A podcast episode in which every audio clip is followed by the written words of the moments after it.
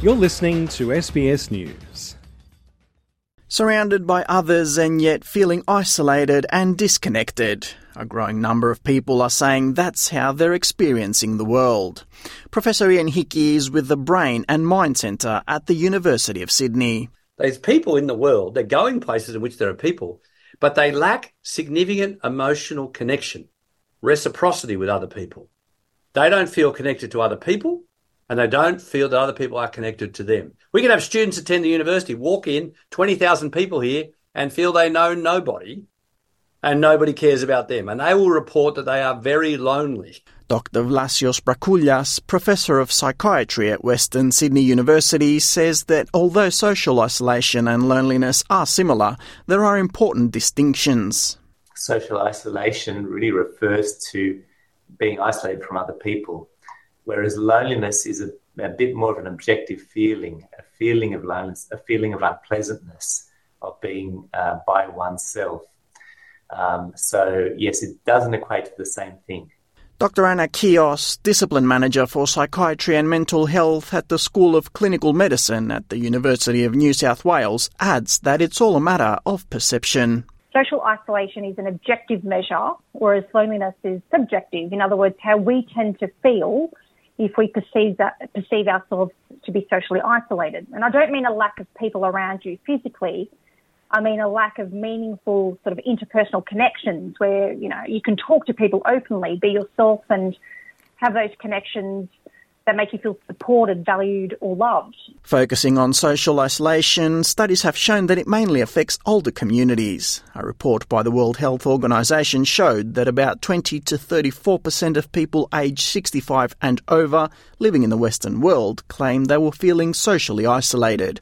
Dr. Kios explains how that sense of social isolation might come about. Social isolation can lead to broader health risks such as adopting unhealthy behaviours.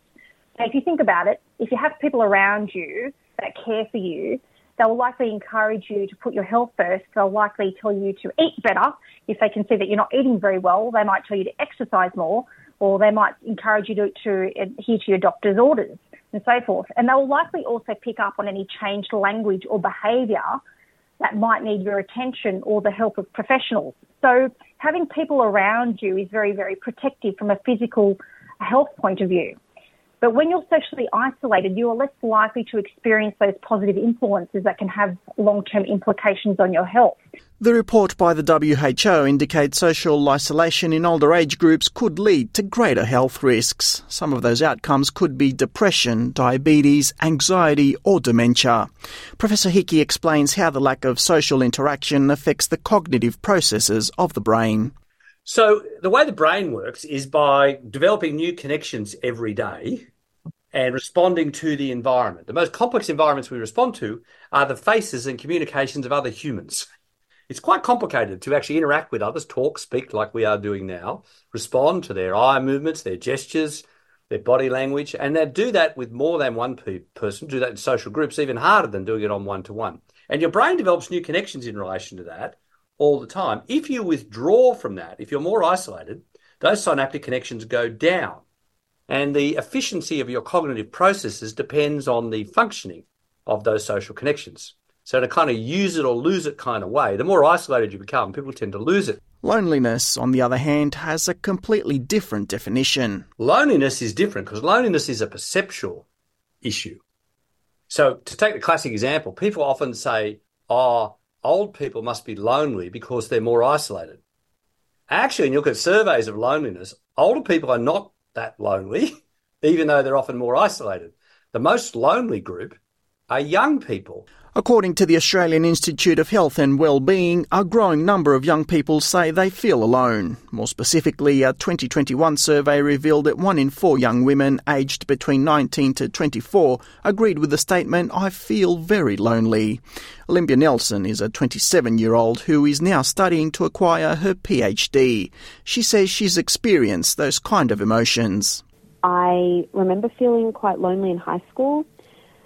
I had friends, but I had all of these kind of um, interests that I felt that I couldn't necessarily relate to people um, around me. Um, so at the time, I again, like classical music was something that I was very interested in, um, still am. But I just remember feeling a bit like nerdy and like I didn't fit in. Olympia recalls an incident from her high school years that made her feel especially lonely and she says has stayed with her.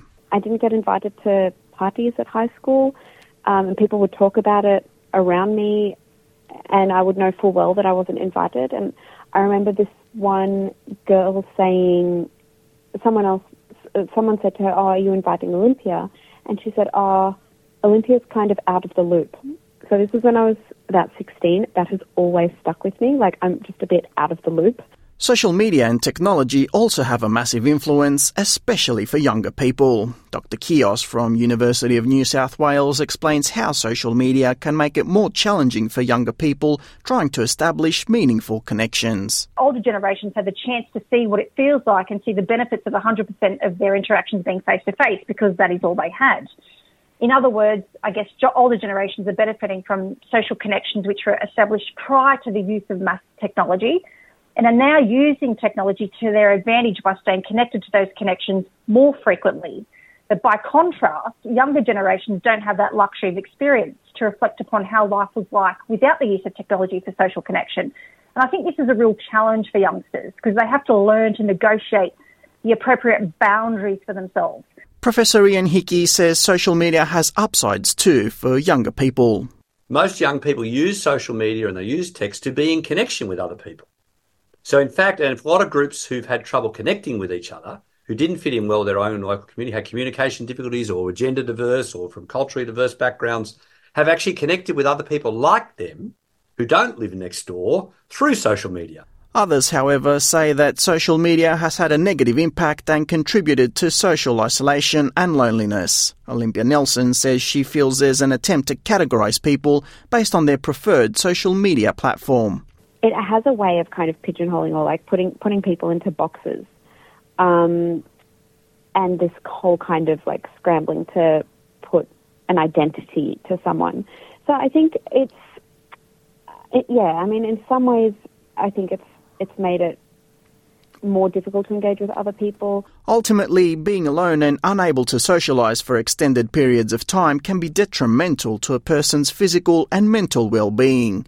Dr. Brakulia says people need to challenge their own perceptions regarding loneliness and social isolation. From a, a psychological point of view, you could argue that it is all related to how we think about the world or our cognitions, and that we should be changing the way we think in order to reduce that feeling of loneliness. Alex Anifantis, SBS News.